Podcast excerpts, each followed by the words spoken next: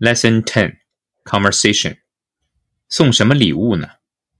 一天中午，在公司餐厅，同事们在七嘴八舌的谈论着什么。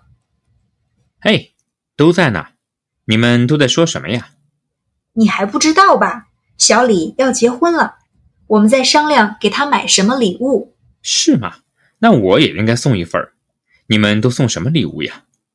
一般送家居用品，像床上用品、室内装饰品什么的都可以。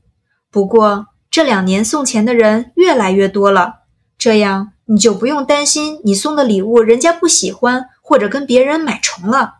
对送礼的人来说也省事儿啊。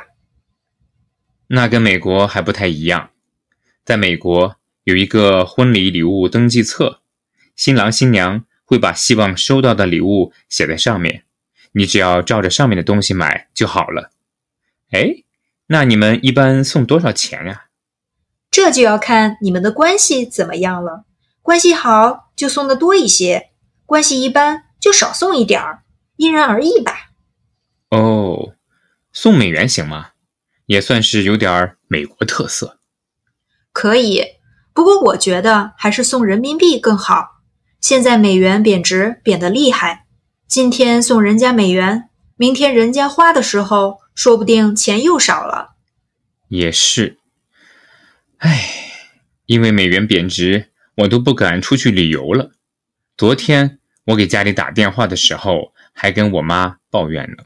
哈哈，是啊，不过这对中国人来说倒是挺好，去国外觉得东西便宜了。哎，我看呐，咱们就一起凑个份子。送小李一个美国蜜月游怎么样？